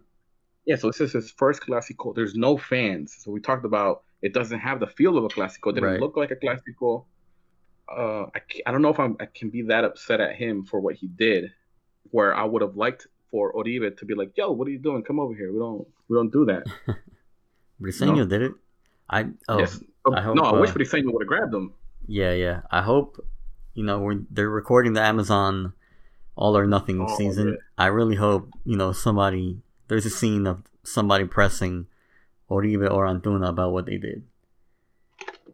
Because that that season, that All or Nothing season is gonna be wild, bro. And that's where you kind of miss maybe the Chivas leadership. Yeah. right? Like like Jesus, Jesus Molina is a captain, and he he said some of the right things, and Hiram Mier at times, like we say, he could be he should be the captain, and we've said this about Pollo Briseño. He plays with passion. He could be the captain, but being captain on the field doesn't necessarily make you like, um, not like the. You know, like the like the one the Chivas player who who understands it really Yeah. what it is to be a Chivas player, and that's where you have a homegrown player and I don't feel like we have that. It should be Chapito, but it's I don't know if Chapito's that type of player. He's the man. He's there, been there the longest. Yeah, and I And he's feel like from he the doesn't. cantera. I feel like Yeah. he doesn't have the that voice. I think Yeah, like the that's what I'm saying. passion is So there. He he he loves the team, but is he like gonna yell at people? I don't I don't see it. Is he that canterano Chivas player that's been there that's gonna grab players? I don't. He's not that. Yeah, I don't think so. plays with passion, but he's not. He's let's be honest, he's not a canterano. No, and yeah, we were So talking about it earlier. Like who, we only have, we got Ponce, we got Chapo, we got Yeah. Macias, but So when Briseño looks upset, is he just upset because they're talking to a rival, or is he upset because it's um, a Chivas and America player? You know what I mean? Yeah, He just might be upset that they're talking to the team that just beat them. hmm which is natural. That's he does. He hates losing too, but we need that Chivas player to be like, get the fuck over. What are you doing? we don't talk to those losers. And then you know the follow up. What do we think about Chicha backing Peralta up? Um, I don't, I'm Yeah, I'm like Chicha. done done with Chicha. Say it, fuck Chicha, man. Like he's out. He doesn't want to play. He hasn't want to come back for us to back to the team. He would rather go play in MLS. Every little chance he gets, he says something that's like just comes off as stupid. I'm like, sure, he was at Chivas. He scored goals, but he was fuck him. I don't care about him. If he if he backs Oribe, it is what it is. Right. I, would you call him a? I wouldn't call him a Chivas legend. I think we take a lot of pride that he came from Chivas and Right. he had what one one or two good. I think it was a one and a half season run, right? Because he was sold. He, he got sold like in the middle of a season. So surprising when he got sold. Yeah, like came out of nowhere. I remember I woke up. I think, yeah, I, was- I was in college, I think, and I remember going to like the student union, opening up my laptop, and I remember back then medio tiempo wasn't like complete shit that it is now, and it was like the the main story, and I was like, what the fuck? Like, when when did this happen? And, but that was, yeah, it came out of nowhere, and I think that's where like a lot of Chivas fans love Chicharito and the success he had overseas and the success he had for the national team. It was a fun run. Yeah, that's why they like him. And that, but then like you know he always throws like these indirects and yeah, like These little things, these little little comments. the team Like comes Chivas out. wanted Yeah, the team comes out says they reached out. He says he never heard anything. So it's just like it's unnecessary. But yeah, I'm kind of I'm kind of done with him in terms of coming back to Chivas. Like we don't. Why are you gonna come back? You're not gonna help the team anymore. You're gonna be a Oribe. You're gonna be He's Oribe. washed in MLS. Yeah, First of all, he was washed since before he got to MLS. MLS is just showing how washed he really is. yeah. Chicharito was a player that took advantage of his speed, on the field. His on the field movement is amazing, Yeah, but that his speed is away gone. His speed is gone, and that's what he he used to be that player. So now that he's slowed down, he's not that lethal player that makes incredible runs anymore. And at Chivas, he would just he would not he wouldn't start over Macias Or Vega. or Vega. Yeah, yeah, we don't need it. We, we don't need him anymore. and we have young forwards that are practicing with the team right now. That And hopefully they they they pro- they progressed correctly. Yeah, and he backed up Peralta, so yeah, yeah fuck it. All right, next question. Let's go at Joely Aceves, friend of the pod. He nah, said, "Not my friend no more." Going at he said, nah, "What up, Joely?" when did the Clásico Nacional lose its piss and fire? Something we've been talking about, right? Lack of canteranos. I think lack of learning a club's history and appreciating it. I think. Yeah, I think I think part of it goes from both sides. Um, the one thing, like maybe maybe Monterrey and Tigre, it's not a bigger clásico. No, Monterrey and Tigre is not bigger. It doesn't know where it doesn't get. It's just not bigger. But maybe on the field, it seems more like a clásico. Maybe because they play in the same city. That's what I was gonna say. I so, think inner city derbies right, or inner, clásicos, whatever, are played with more passion because you know you're gonna hear it and see it on. The, you're gonna hear it on the radio. You're gonna see it in the news. So you don't right. want to lose it. And I'm sure for I'm sure on the America side, it's hard to tell a player from South America that this team that's across the country is your rival when the rival's not even doing that good understanding. Um, and this one hurt with no fans. I think this one I think this one really hurt to having no fans. Yeah, but I think at least for America, they have Piojo, and Piojo like legit hates of, legit hates Chivas. Yeah, yeah, he's and that type of coach. I think he does. He can motivate his players enough to come out with a certain passion against Chivas. Yeah, where we just talked about Chivas doesn't have that canterano who's going to pull the people together. Yeah, I think Piojo does that for America, where mm-hmm. they might not have that. They don't. They don't have that canterano who's going to be like, "This is a clásico," blah blah blah. You know, that's, I, but that's Piojo. I think America only fielded one canterano. Like I was no, seeing. Okay, so two. then two. And they Jorge might have had somebody else. Yeah, so three then. So they fielded more than us then. We had we had Chapito, Macias, and that's it. Yeah, Diva. Now oh, we have the Diva. same three three. All right. Six canteranos between two teams with with a lot of history, and then that shows you why the Clásico isn't what it is. yeah, because a lot of like Chivas legends, even America, or like not even America or Chivas legends were kind of losing their shit on Twitter. I know I saw Chaco Jimenez, I think, commented. What he say? He didn't agree with it. He said what um, they did. Yeah, he didn't agree. He said, you know, you just lost to a rival that that looks bad. Like Salcido commented. He said, um, you know, he said, Oribe, you're talking about respect and stuff, and how you how you represent the club, but you know, you, you do your talking on the field and you represent your club on the field. So you got to be smarter than that. There's a lot, a lot, of, a lot of stuff that was said, and, and you know, he's not performing to the point where he's, you know, warrants that respect. Yeah, you haven't brought anything to. The, You scored one goal on the PK for us, and that's it. You haven't done um, anything else.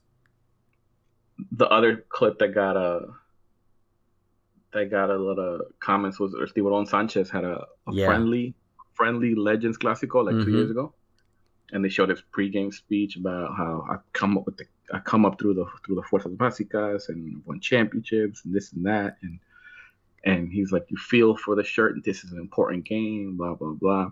And then I've seen some people criticize him because he played for America yeah, he also. Played for America. He, which to, he responded that he's he's a professional, so he's gonna play he's gonna play his best for no matter where he's at, but his love is for Chivas. But to me, the, what I took away from it is the it's it's a meaningless game that he was doing. Yeah, you know, it's not going to be on TV. It's not even going to be on YouTube. It's just it's just him and like friends, pretty much. And he's so and he, I guarantee you, no one spoke with that type of passion in the Chivas locker room before the game. Yeah, that's what I'm saying. They need to find somebody to come in and motivate these guys because, especially for Clásico, you gotta. Morales should have been there in that locker room before the game. Yeah, like I've been, I watched um the All or Nothing Spurs series that they uh-huh. did, and like I don't know, like Harry Kane and Hugo Lloris are like trash, like motivators in the locker room. Like they talk, they like try to they do like the pregame locker room speeches right before they walk onto the pitch. And if they gave me a pregame locker room speech, I would just like walk to the pitch but like you watch um like I made that behind the scene clips and I will, will run through like five brick walls and then to get to the pitch. Bro, he doesn't yell. There's clips of him not like just talking in a soft voice. Yep. but telling the team that he believes in him and, yeah. and them as and there's there's millions of Mexicans watching. Yeah, you got to know how to motivate your team. Yeah, it's it, it's a touchy, it's a whole touchy subject right now on Twitter. People are going back and forth. I just think it's wrong. All right, let's go. Next question. Um, at Mystic Mac, how different would it have been if, Vic- if Victor Guzman came to Chivas? Would we be in a different position? It's tough to say. I think, especially the system that play, we're trying yeah. to implement with Vucetich. I, I, agree. I think it's it's where would he play? In a four four two, is he going to play second striker? Then where are you going to move Vega? And in the four four two, if you put a player like Victor Guzman, it's almost like a four three three because he's not really a striker. Yeah, it's tough so. to say because you know he's not a player that particularly fits into this system, just like Macias. Macias isn't, you know, and and we see Macias struggling. We know he's really good, but he's struggling to. He's probably struggling to figure out the system. Yeah, I would say he's a. I would say he's a really good player, but again, if if we don't put him in the right position, and I think it's the same for a lot of these players, man. Yeah. We have talent, and it's are we utilizing them to the best of their abilities? And I would say no, and I think that's because of Vucetich, and I don't think it's just Vucetich. I think it's all these Liga MX coaches. They're just not good. And I had this argument earlier. I just don't think they're good. I don't think any of them are good. Herrera, okay, he's won championships, and you can say he's done decent at the national team, but put him at Chivas where he can only have Mexican players, and, and if he's good, he's going to struggle. Do you think Mexican coaches are good, Varo? That's what the thing I was having on, on, on Twitter today, and I came away with that question. Are they good? I think they're not allowed to grow. Like, you know, you see these young up and coming Mexican managers, and they get fired after like three, four bad games, and it's a problem with the league. You don't let these coaches grow, so they can't be any better. And then, of course, they go back to the carousel of recycled coaches, and they get you through a season. And there's no commitment from clubs for a project. You know, even Chivas has suffered from that. You know, we did the the Cruyff thing where we gonna we were gonna try to be like Barcelona and started developing yeah. a system like them, and you know what, a year in we gave up. So that was yeah. a project thrown out. We they brought in they brought in La Volpe, a recycled coach, but he does some like good youth um, developing. And then what happened happened, and that was another project thrown in the garbage. You brought in Matias, and you know it was working.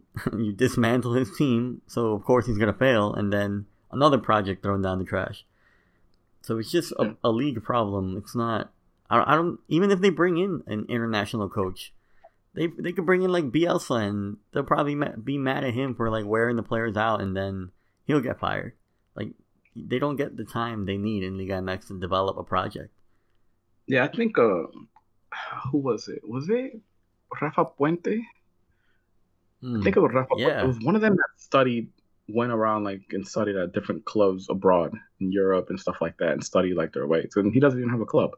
Um, but yeah, okay, so maybe someone young is not the right thing. But I think all these old coaches, all these old coaches, uh, yeah, I don't think old. I don't think any of them are good. I don't think I don't think they develop players good. I don't think there's a player that you could say, wow, he's developed in Liga MX. Like well, the way we just talked about Pizarro when when we saw Pizarro and he elevated his game, like he was developed you were like, damn, what happened? He he, you know, he was developed here. They, yeah. He, they, we made him better. You don't really see that around. Like, what Mexican players do you say, damn, they've developed? I, I could say Cordova in America has developed into a really good player. Um, trying to think of other players that you say, wow, they've they've they've they're not in Europe, but damn, they they could start on the national team already. Whereas people were saying that about Pizarro when he was at Chivas. You don't. There's not many players in Mexico that are good enough to start on the national team that have been yeah, developed by coaches at that point. And yeah, I just think we got Macias. I just don't think they're good, man. To be honest, and it shows on a national level. They don't. We've we've we've gone to the same place in the World Cup every time, and luck has something to do with it. Who you play. Um, but let's even take Luis Fernando Tena, who won the Olympic gold medal, and then he gets a chance at Chivas, and it's terrible.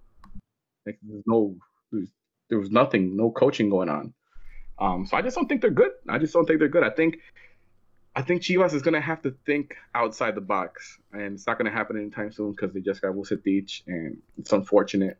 But for us to to become what we want them to be, I don't think they can look internally in Mexico for a coaching candidate. I think it's going to have to be a, a real project and I don't know when that's going to happen. I I think short term, Vucetich can still work. Um, I was looking at the calendar today, and you know he's only been with the team for a month, but because of like the COVID schedule or whatever, he's had seven games Mm. to coach, and you're not going to implement a system in seven games in the span of a month. Like, Yeah. no matter what coach you bring in, you know you're not going to see the development in a month, and you have seven games. Normally, you know, ideally he would have had four games in one month, and maybe by the seventh regular game, we would have seen something. I think it's still a little too quick, but I'm not liking what I've seen so far. And long term, if you think about what is Vucetich going to do with the youth academy and like Tapatio and how is he going to use them, I I don't see it working out. Yeah, I don't. It's unfortunate, man, because like you said, Vucetich. I mean, I feel like we've been here like season after season. We're like, well, it's only been a few games. Let's give him time. But like in those few games, we see it already. Like we've talked about this. Like, what's gonna happen when they go down? And here we got a perfect opportunity of what happened when they went down, and he wasn't his. He wasn't able to respond, and he wasn't able to make the proper adjustments. He wasn't able to motivate the team at halftime. Yeah, but I I think where like, ugh, like he brings in Gallito. Like why? Like just throw in another striker at that point and and, and have a prayer at least. Yeah, uh, but I I think this season is just getting Liguilla no matter what. We got to break that streak, and the streak is gonna end because there's 12 spots, and like I said before, it's easier to qualify than not to qualify. And No, at think, the end I of the day, that's what Peláez has been pushing. He's been pushing. We gotta be in Liguilla, see every season, and we're finally gonna do it. Oh no, I I think I do think I want to say I hope Chivas gets in. I think Chivas gets in just because there's so many spots. We should get in. I just think that for Chivas to return to be the team that we expect them or that our parents grew up expecting or watched, that it's not going to happen with with an internal a Mexican coach. At least not one of these old guys. It's going to have to come from a real project. And I would go to like to start a project now. The Vucetich doesn't have to be involved in that. He might be the short term solution, but you should start having like a real project for the for the youth academies. Yeah, I think unfortunate. if you if you like look back at the last two championships we've won, they've been as a result of a project. Almeyda was a project, and then even Chepo de la Torre was with Nestor de la Torre was a project. They had a lot of young canteranos. Yeah, so we need a, a, a long a project has to be allowed to develop at Chivas, and I I don't, don't it's think- not I gonna. don't think is the right coach. You know what's funny is we talked about this with Peláez when we, when Peláez. I don't know if it was when Peláez was hired or at the start of the season that Peláez is going to have to hire a coach, and he hasn't really done that in that position before. He did it at America. He brought in Herrera. Herrera worked out, but at Cruz Azul he never did it.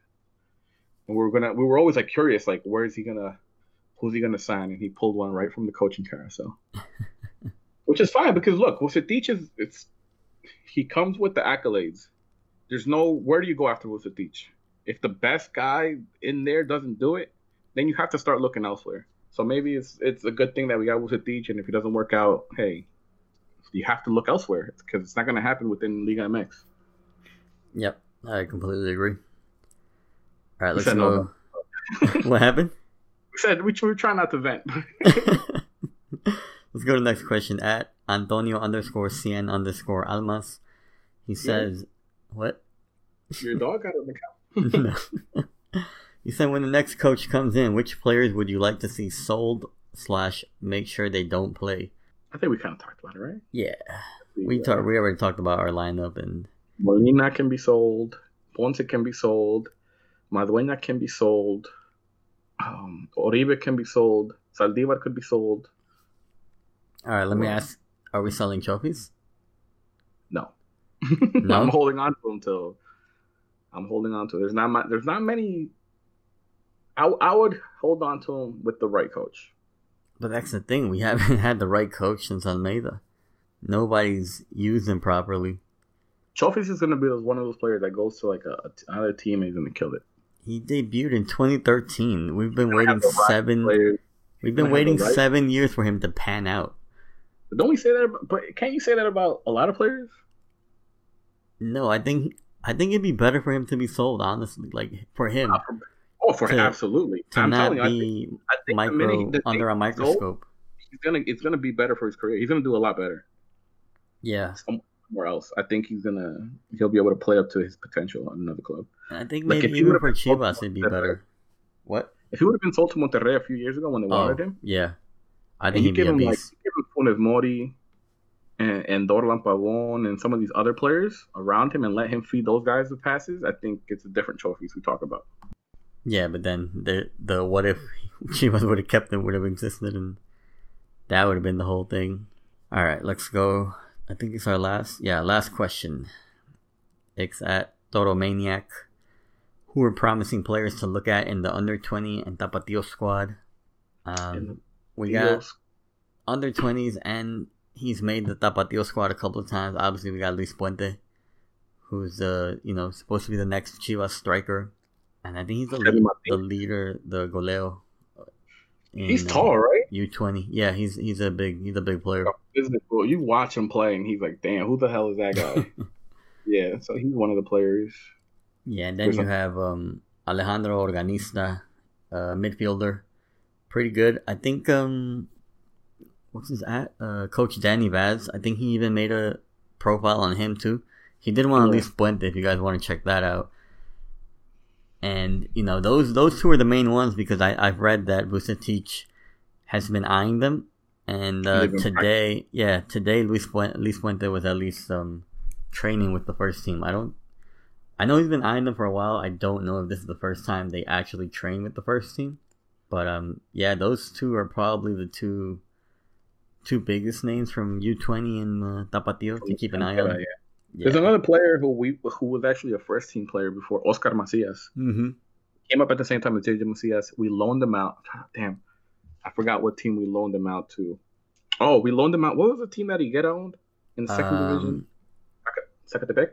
yeah, Zacatepec, I think. Or, yeah, Zacatepec. Um, and his performances there got him called up to a U twenty three uh, call up.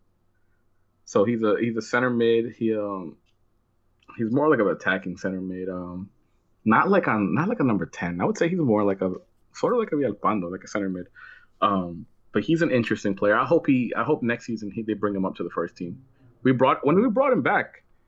I thought he was going to be with the first team. I want to say he played in first division last season. Google think it real so. quick. Oscar Macias, I think so. Yeah, Lobos. Lobos. He played with Lobos. So we loaned him to Zacatepec, then Lobos, then San Luis, Atletico San Luis, Okay. and now he's uh I believe with Tapatio. Yeah, he's, I saw him. I think he scored a goal. I saw, like, I we follow the Tapatio account on the Chivas del Norte account. I think I saw them tweet out his name. But I've always liked him. I've liked him back when he came up with Chivas, his as a young player, like when he started first made his debut. I've always liked him as a player. So hopefully he can come on. He can come back to. He can come to the first team next season. Hopefully, and I think that is the last. Yeah, that's the last question we had. What about Raul? Colorful kid. Didn't he have one? What did he ask? Yeah, the who's been the uh who's been better after they signed with Chivas. Oh, Yeah. Yep, we got all of them. We're about to go like two hours, so I think we gotta we we're definitely wrapping this one up. and that's we didn't even get into the game like that because we knew it was gonna be long. Yeah, and we haven't even talked about the Mazatlan game. Nah, we're gonna beat them. We're gonna beat Bro, them. People they lose. Like, Yo, you know we're gonna beat them, and people are gonna be like, "See, Vucetich is the right guy." Hell no, fuera Vucetich. I'm ready. All right, guys, this has been another edition of the Chivas del Norte podcast. Thank you for listening, and uh, we're out. Peace.